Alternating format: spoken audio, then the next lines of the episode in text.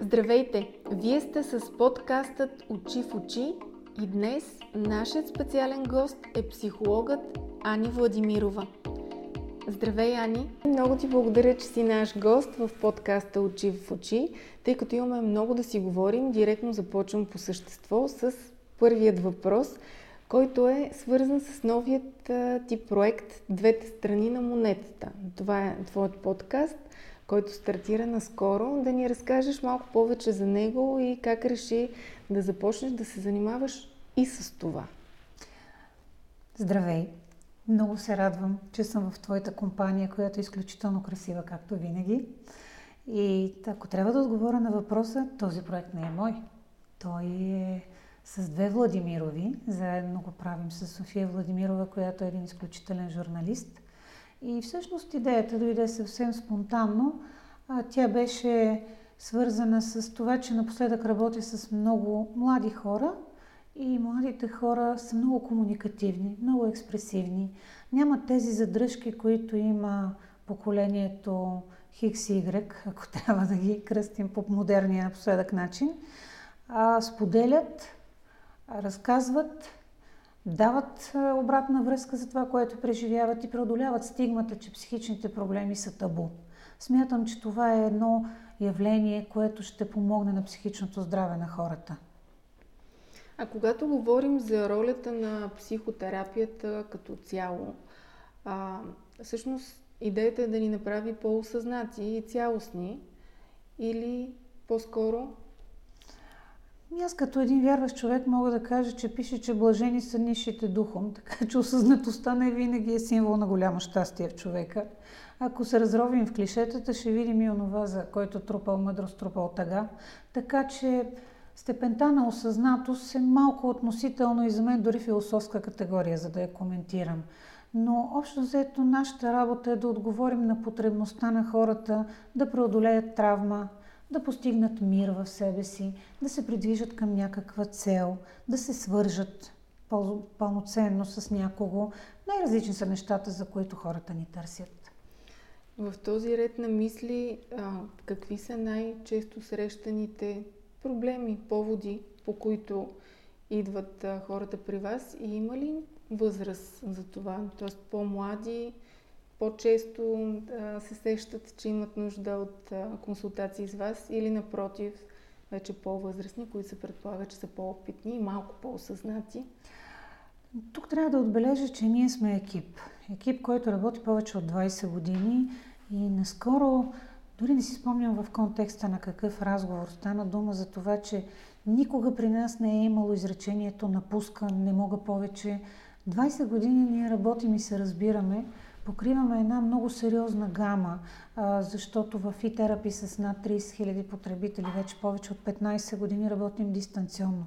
В началото клиентите там влизаха с никнейм под формата на чат преди 15 години. Нямаше видеовръзка. С COVID-кризата излязоха от анонимност, започнаха все по-лесно да споделят проблемите си. А, така че имаме една много широка работа с българи, живещи в чужбина. Защото в e-терапи са българи, живещи в чужбина, които не могат да си дойдат, а на всеки е ясно, че бариерата между, разликата между чужд и майчен език е много сериозна. Въпреки, че много млади хора виждат колко чуждици вкарват. Значи, когато говоря с някой 20+, плюс, в изречението три от думите са английски поне. Но въпреки всичко, когато а, обсъждат някакъв проблем, някаква лична история, хората, връщайки се назад във времето, в а, близостта, в свързаността с други хора, понякога вадат диалект, вадат жаргон, вадат майчин език. И затова много българи в чужбина предпочитат, предпочитат този формат на работа с нас. Що се отнася до кабинета, там също ни е доста широко спектър на работата. В клиниката в Пловдив моята колега София Щерева, тя работи повече от 10 години с училище за бременни, с изследване на дислексия, която стана много честа при малките деца. След това тя води пък и до дисграфия, много често преписане проблеми и четене на децата. Тук в София работим с Александра Петрова, която работи с малки деца, игрова терапия, диагностика. все по-често пишем становища за съда. Аз работя с всякакъв тип хора, но ми прави впечатление, че докато преди COVID повече като че ли хората се интересуваха от така нареченото бизнес консултиране, как да постигна по-добри резултати, как да се пребора за по-добър процент в сделките си и всякакви такива на вид лежерни проблеми. Когато дойде COVID, се появиха и по-екзистенциалните страхове и проблеми на хората. Самотата лъсна. Видя се, че колкото и пари да имаш, няма да можеш да отидеш навсякъде, където ти се иска а, че колкото и да си красива и желана, трябва да стоиш в къщи и не можеш да си партия анимал по цяла нощ. А, така че тогава се промениха много проблемите на хората. Аз основно правех вебинари с големи корпорации. Като спря COVID, менталното здраве пак стана не толкова важно, всичко пак се засили към пазара. И сега основно поемам последствията от този безумен забързан живот под формата на хипохондрии, панически състояния и всички екстремни, почти бордерлайнерски състояния, до които стигат хората. Всъщност, българинът има ли култура да полага усилия, изобщо да се грижи за психичното си здраве и в кой момент вече озрява идеята за това да потърсят помощ от истински специалист, не помощ mm-hmm. от приятел, както ние обичаме. Да. Много сме многолики. Има разлика между София и провинция. Има разлика между по-млади и по-стари. Има разлика между учили в България и учили в чужбина. Ние толкова се парцелирахме като общество. Естествено, че винаги съм знаела, че всеки клиент е космос и не можеш да приложиш общи неща. Но сега вече стана драстична разликата. Примерно консултирам млада жена, която, на която съпруга е от малък провинциален град, където родителите имат бизнес. Той обаче е учил примерно в чужбина. Тя също, обаче пък е расла в някаква друга среда. И в един момент виждаш, че тези хора не могат да се свържат. Консерватизма на малкия провинциален град, разкъсването на човека, който е израсъл там, научил в чужбина с какво да се идентифицира. Момичето, което не знае докъде да се държи уважително към старото поколение, докъде да прилага новите методи. Много е трудно наистина да намериш, а, самите хора да намерят верния път, за да живеят хармонично в обкръжението си и по пътя към целите си. И затова смятам, че все по-трудно ще бъде да се свързваме, защото сме ужасно различни всъщност какво е нужно да знаем и да правим в процеса на това себеосъзнаване, за да пък можем да се свързваме, защото ако не познаваме добре себе си, ако не сме се изследвали, анализирали, съответно ще ни бъде невъзможно истинското свързване с друг човек. Има ли някакви стъпки, по които можем да се тестваме дори, а, или пък директно да приложим върху себе си и да се опитваме да имаме по-осъзнато свързване с партньор, било то да. бизнес партньор или най-вече партньор в живота? Това е много хубав и много труден въпрос. Защото това, което ни движи най-сигурно са нашите инстинкти. А нашите инстинкти много се загубиха. Виждаме малки деца, които върват с телефон в ръка и се блъскат в блок. Виждаме все повече аутичен спектър, хиперактивност. Наскоро четох едно изследване, пролета беше в Psychology Today, че това са всъщност форми на мутация, за да се адаптираме към огромния поток информация, който не можем да поемем, ако не сме хиперактивни.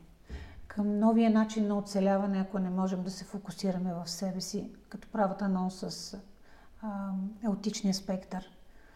Когато ти си толкова странен самия, като перцепция, като възприятие за света, е много трудно да влезеш в спектъра на другия човек.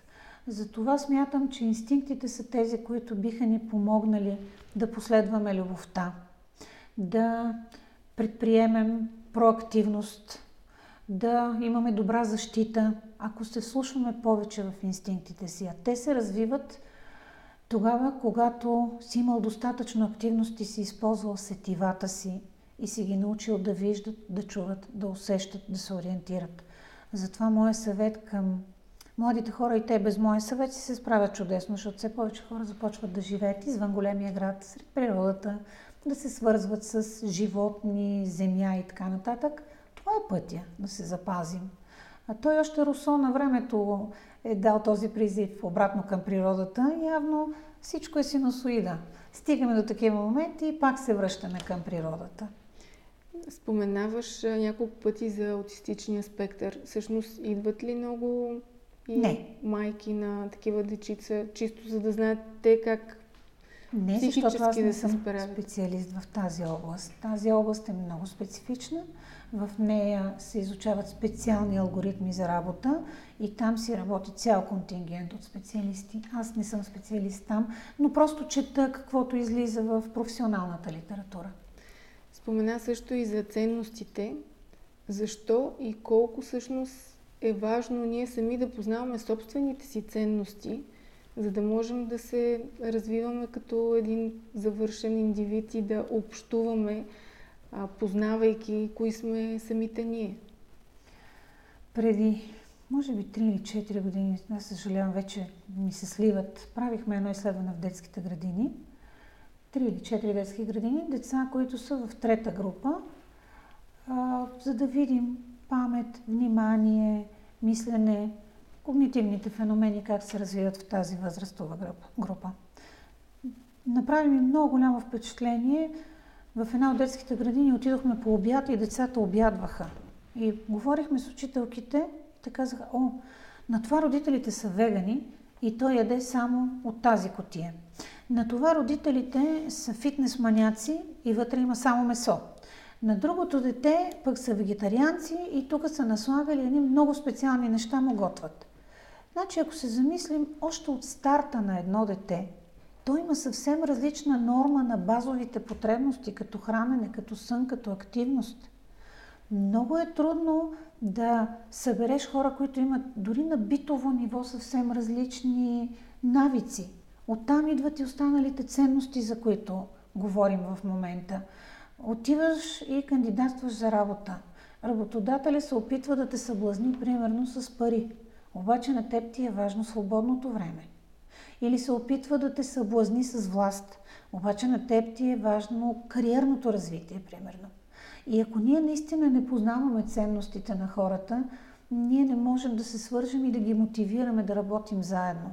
Така че е много важно, ние правихме такива обучения по време на COVID с терминалните и инструменталните ценности, които са толкова различни при хората.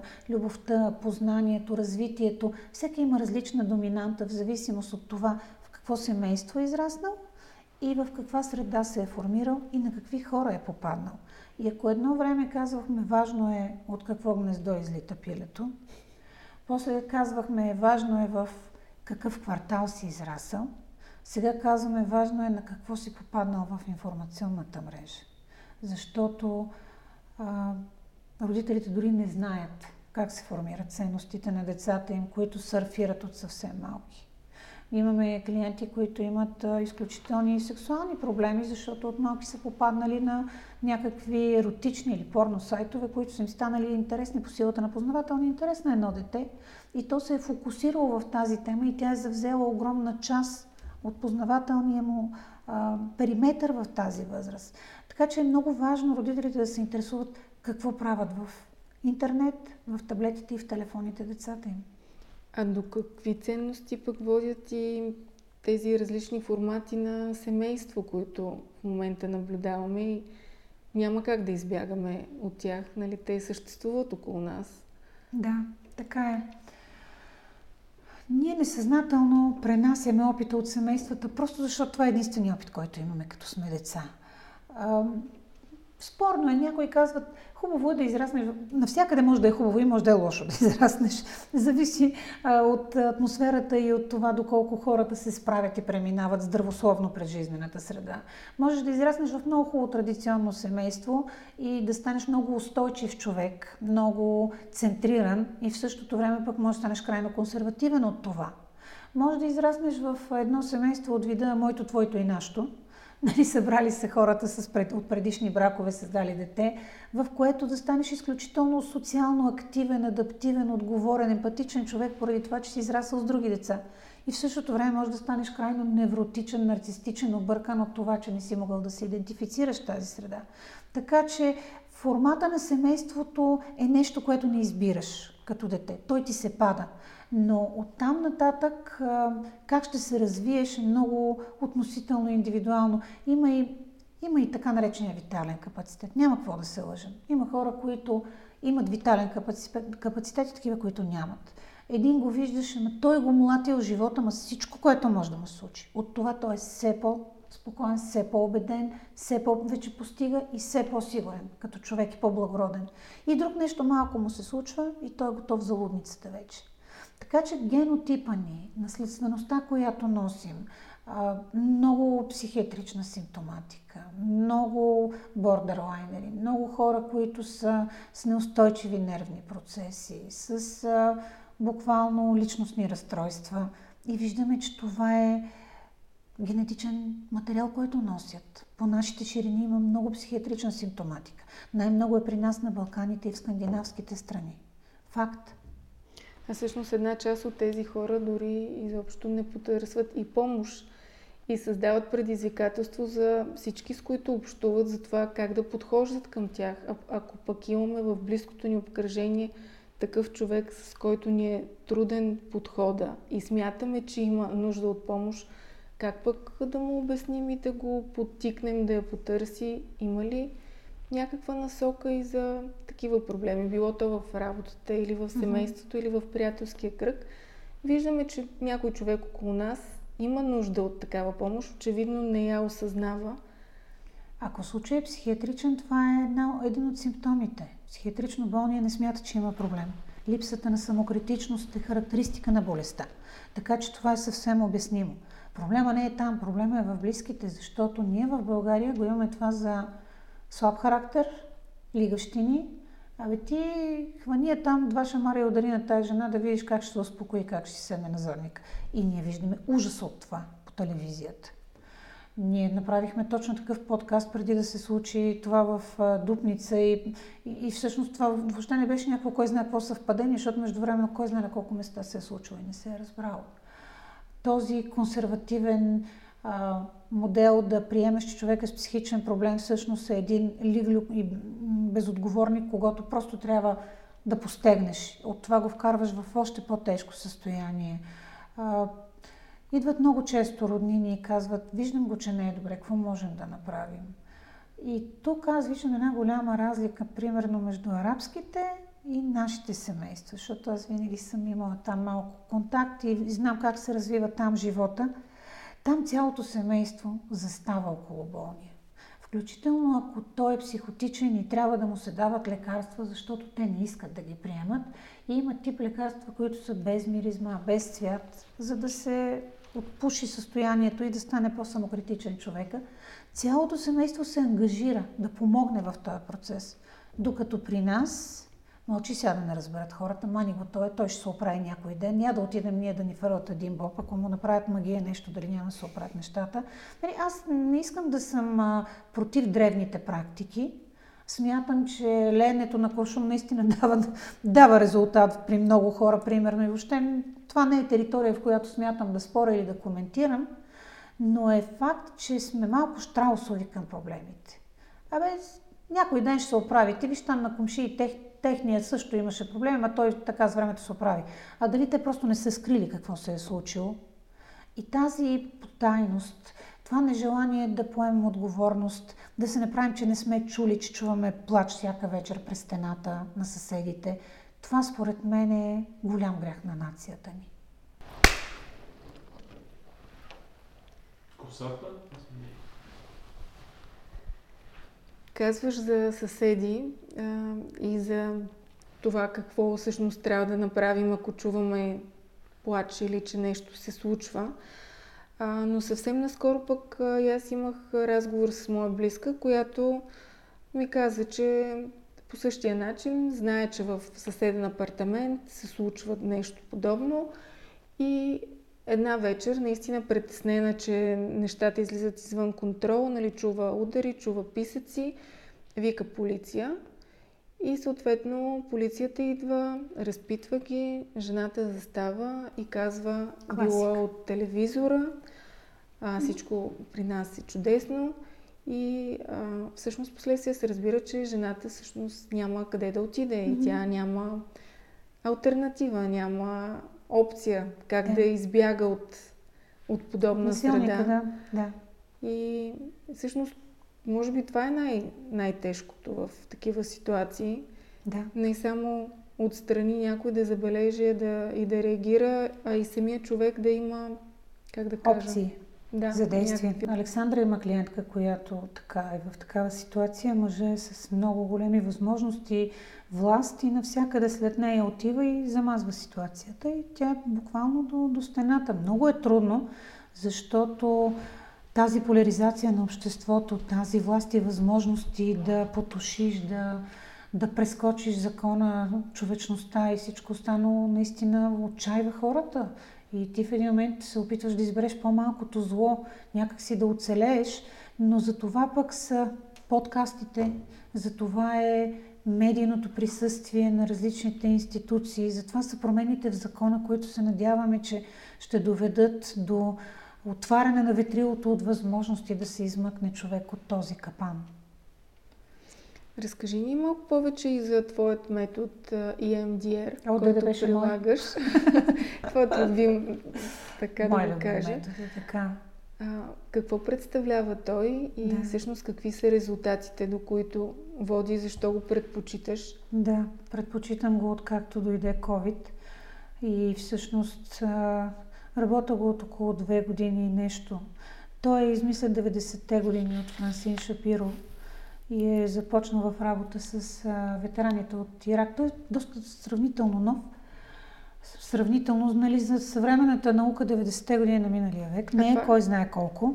Това е абревиатура, само да уточним точно от какво. И MDR означава eye movement, движение на, с движение на очите, desensitization, премахване на чувствителността към травмата, която си преживял, и reprocessing, преработката и превръщането и в един опит, който вече не ти действа фрустриращо и с когото можеш да продължиш живота си по здравословен и нормален начин. Тази работа всъщност е много ефективна. Този метод е много ефективен, точно защото през последните години хората, за, загубвайки тези инстинкти, за които говорехме, улеснявайки безкрайно на чисто битово ниво живота си, много се откъснаха от телата си. И точно тази връзка с тялото води до тези симптоматики на необяснимото сърцебиене, панически състояния. Тялото реагира, но мозъка не може да контролира и да разбере какво се случва. И всъщност тази, този терапевтичен метод е много добър, защото свързва именно мозъка, съзнанието с тялото, преработвайки травмите и позволява на човек здравословно да продължи живота си. Много бърз и ефективен е, което е един от големите му плюсове. Знаем на времето как всичко започва с а, 10 години лежане на диванчето. После почват краткосрочните терапии, които обаче не са толкова ефективни. И за сега, според мен, от това, с което съм работила до момента повече от 20 години, в момента EMDR за мен е наистина най-ефективен и най-бърз терапевтичен метод. А в какви състояния е препоръчително да се използва той? При какъв тип проблеми? В интерес на истината е много широко спектърен. А, най-ефективен, разбира се, е при травми, а, но наскоро всъщност ние имаме една много успяла българка в а, света, Ваня Митева, която живее в Нова Зеландия и е била председател на Асоциацията за Австралия и Океания. Тя е изключителен експерт. Скоро беше на Световния конгрес в Болония и след това се видяхме и ни разказа за това, че толкова вече са големи резултатите и толкова се променят протоколите, по които се работи след бедствия, след какви ли не събития може да се прилага, че в момента се коментира това при съдебни процеси да се разпитват а, пострадалите и а, свидетелите, преди да преминават тази терапевтична техника, защото след това реакциите им не са силни, емоционални и може съдиите да се усъмнят в травматичността им. До такава степен има разлика преди и след работата. И за колко време е възможно да се преодолее Различно проблем? Различно е, зависи от човека, но има хора, при, което, при които след 3-4 сесии абсолютно изчезва симптоматиката. Правим рязък завой към една друга също, малко по-бизнес, но пак доста актуална тема за бърнаута. И а, всъщност каква е ролята на психотерапията в бърнаута? Въобще може ли да се излезе от такова състояние? Било то посредством този метод или а, по друг начин? Да. И всъщност при вас идват ли пък а, млади и вече и по-опитни, по-възрастни хора с такъв проблем? Тази тема за бърнаут беше много широко изследвана и дискутирана по време на COVID-кризата. Тогава аз ставах в 5 часа, отварях в LinkedIn всичко, що е излязло по света на темата и четях. По простата причина, че хората бяха развили едно тунелно съществуване в екраните и в работния процес, не можеха да излязат навън и това всъщност ги довеждаше много често до състоянията на бърнаут, защото ти загубваш представа за пространство и време. Ти започваш да работиш, особено ако си в IT сферата, то всичко беше дигитално. в един момент ден ли е, нощ ли е, няма край на работното време, няма излизане с картата от офиса. Ти започваш да се размиваш кога свършва, кога почва деня. Да не говорим, че тази разлика в часовите пояси, големите корпорации, те са по цял свят. И ти започваш сутринта с твоето а, време а, в България, обаче след това се навързват някакви партньори, а, става ден в Штатите, става сутрин в Австралия и ти вече загубваш представа изобщо за времето.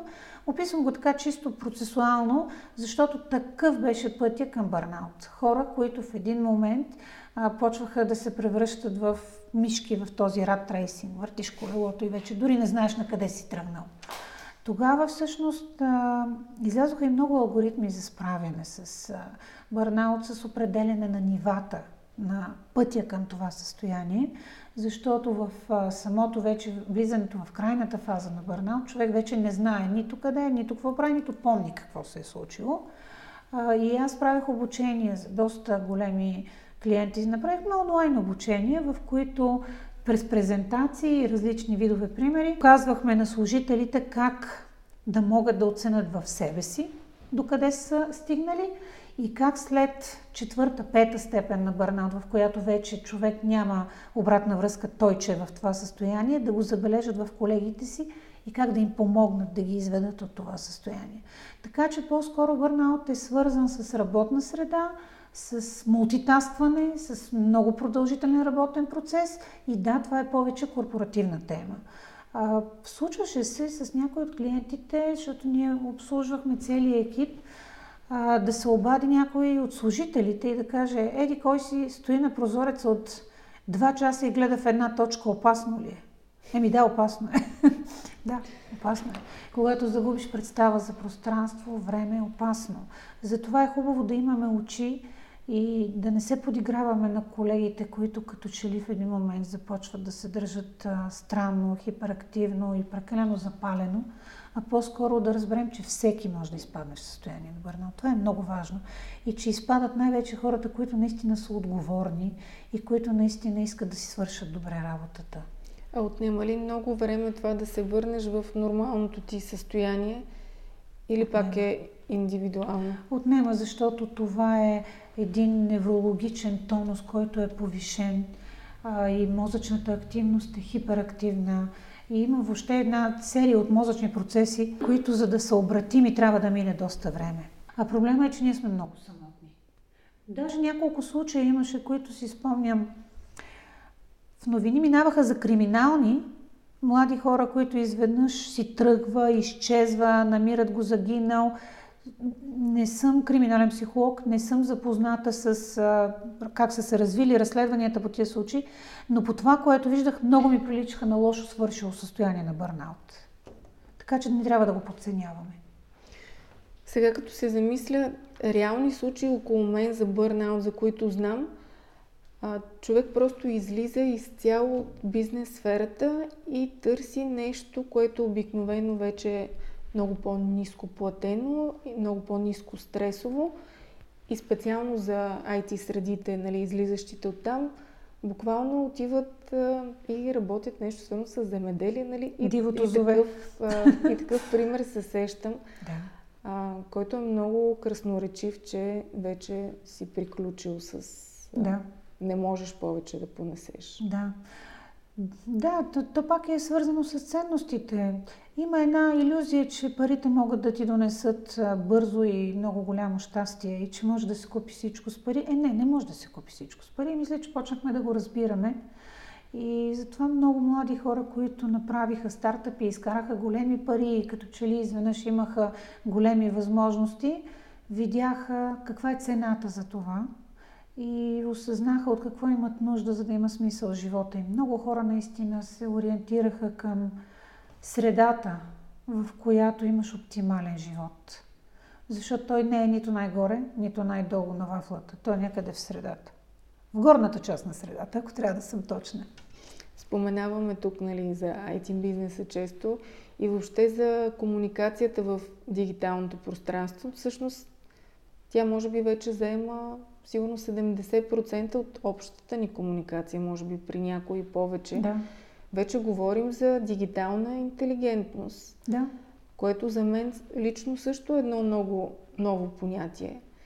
Mm-hmm. Съответно пък и то какво крие зад себе си, какви изисквания има.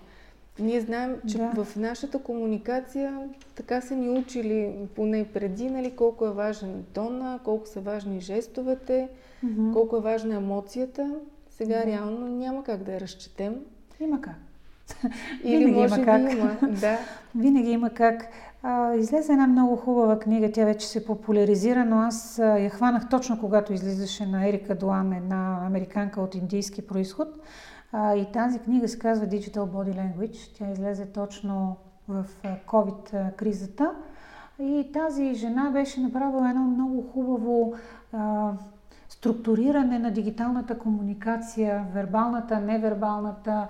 Тя беше извела и четири закона вътре, които да ни помогнат да се справяме по-добре. Защото е факт, че човек, който няма дигитални познания, дори не може да си поръча такси и да мине през чекинга като хората на летището. Това е изключително затормозяващо за много хора. Тази, този живот през апликации. А, който за по-старото поколение е едно мъчение и едно, една изолация от а, активния живот.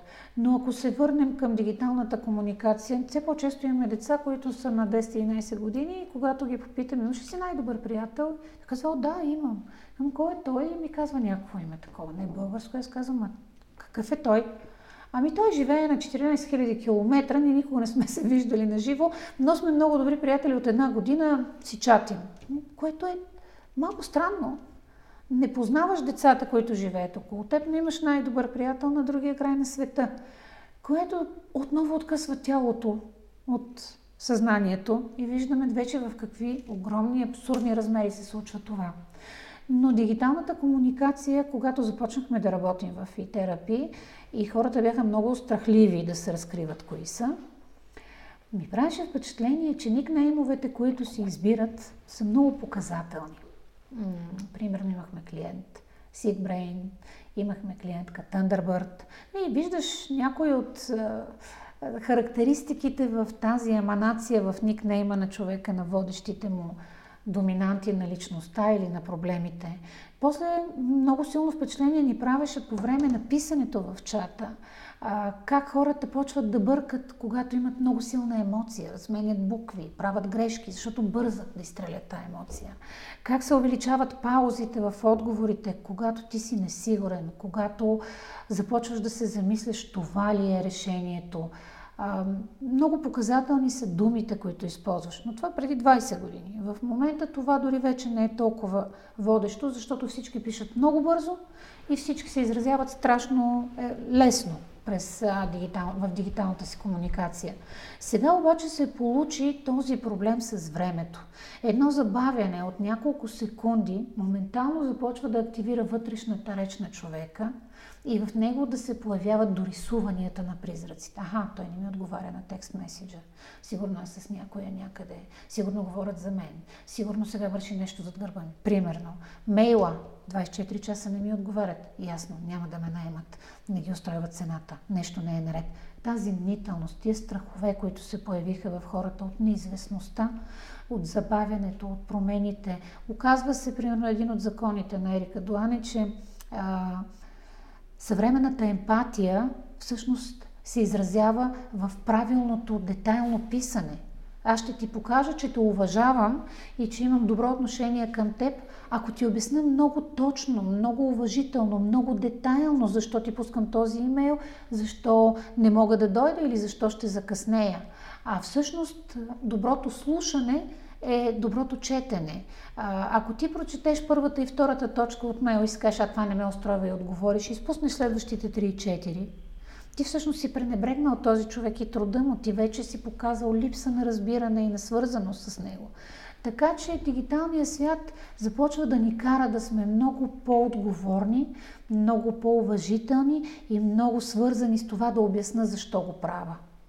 А, той за мен също има един потенциал да ни направи по-възпитани, по-отговорни и по-вслушващи се в човека. Отсреща, колкото и да изглежда парадоксално, че не е така.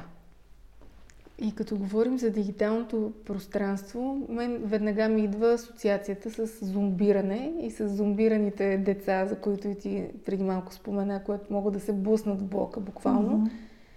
Но всъщност и ние възрастните също се зомбираме най-редовно, всеки по негов си начин или най-често през социалните медии, през сайтове, които постоянно ни а, бълват информация и то най-често под видеосъдържание, което дори не е нужно и да четем. Mm-hmm. А, та, тук вече говорим и за един дефицит на внимание, т.е. много трудно дълго си задържаме вниманието върху нещо. Да. И а, всъщност това е много сериозен проблем, който ние дружно подценяваме, защото някакси всички сме в кюпа. Има ли изход от това и въобще как може ние сами да си помогнем да си даваме почивка, да се анализираме или просто това е новото нормално? Винаги има едно пренатрупване и удрене на махалото в крайност преди да влезе в ритъм. А факт е, че визуалните възприятия са над 70%, а всъщност интернет съдържанието е изключително визуално и за сметка на аудиалния спектър. Но ето, ти ми спомена колко много се слушат различни подкасти, следователно почва да се компенсира и аудиалното възприятие. Голям проблем е загубата на тактилна чувствителност, на докосването в хората, на голямото лично пространство. Това е сериозен проблем, който води до редица а, перверзии или патологии, като това да нарежеш едно момиче с а, макетно нощче всъщност ти по никакъв начин в този момент не можеш да, да се преживееш какво е усещането, защото когато отвориш интернет, сайтове, филми, клипове с насилие, там тези неща просто се случват те и така и няма кой знае какво последствие след това. Ти започваш да приемаш за норма патологията в много отношения от това, което виждаш можеш да рестартираш героя 10 пъти, след като умрял и той отново става и продължава в компютърната игра. Объркват се тези представи за лимитираност на, на човека, на съществуването му, на физическите му възможности. Е, и много често имаме деца, които стигат до крайно физическо изтощение, забравят да се хранят, седейки пред екраните, защото се отделяш от базовите потребности, от битовите потребности. Но аз мятам, че това също ще се нормализира и започва да се нормализира. Всъщност падат много жертви на всяко стъпало от развитието на цивилизацията и на всяка трансформация, да преминат през океана и да стигнат до друг континент, са измирали толкова много хора. Всяк, всеки етап е свързан с загуби, така че смятам, че и този виртуален свят, в който обаче ние развиваме креативност, развиваме нестандартни решения, ето, че ще почнем да ставаме и по-щадящи към природата, да ползваме альтернативни източници. Това също ще има смисъл и не може да му слагаме непременно отрицателен знак. А всъщност някакъв вид психично разстройство ли е този вид агресия, за който напоследък нали, толкова чуваме по медиите, но реално ние си живеем в общество, в което тя очевидно си съществува. Mm-hmm. Не от сега. Тя агресията си е има от край време, защото е защитен механизъм и е форма на адаптация и си е природна. Тя си е инстинкт, би си или бягай, нали, да не говорим неща, които всички знаят. Но е факт, че а, има и психопатология. Имам една любима книга Теста за психопати, в която много хубаво един американски журналист изследва а, по американските затвори такива психопати, серийни убийци, хора, които са измъчвали, стезавали с хладнокръвна физиономия а, хора, там се вижда, че те имат проблем в мозъка, с така наречената амигдала, там където се отразяват емо, емоциите. Те нямат усещане за болка, за страдание, нямат разбиране за това чувство. И а, го има като патология, наистина. Затова не трябва да подхождаме лековато към хора, които минават някакви граници. А, просто трябва да се реагира на време към пристъпите на агресия в околните, а не да си мълчим и да чакаме и да се надяваме, че големия розов слон ще се превърне в лебед. Нали? След като този човек ви заплашва постоянно, след като виждате, че ескалира напрежението, то много лесно може да мине границите и трябва да се вземат мерки. И понеже вече вървим към края на епизода, мисля, ще е с нещо по-позитивно а, да завършим. А, така чувам, че като че ли напоследък българинът е станал по-отворен да говори за психичните си проблеми, нали, в най-общия случай, а, които не винаги са вследствие на някаква патология.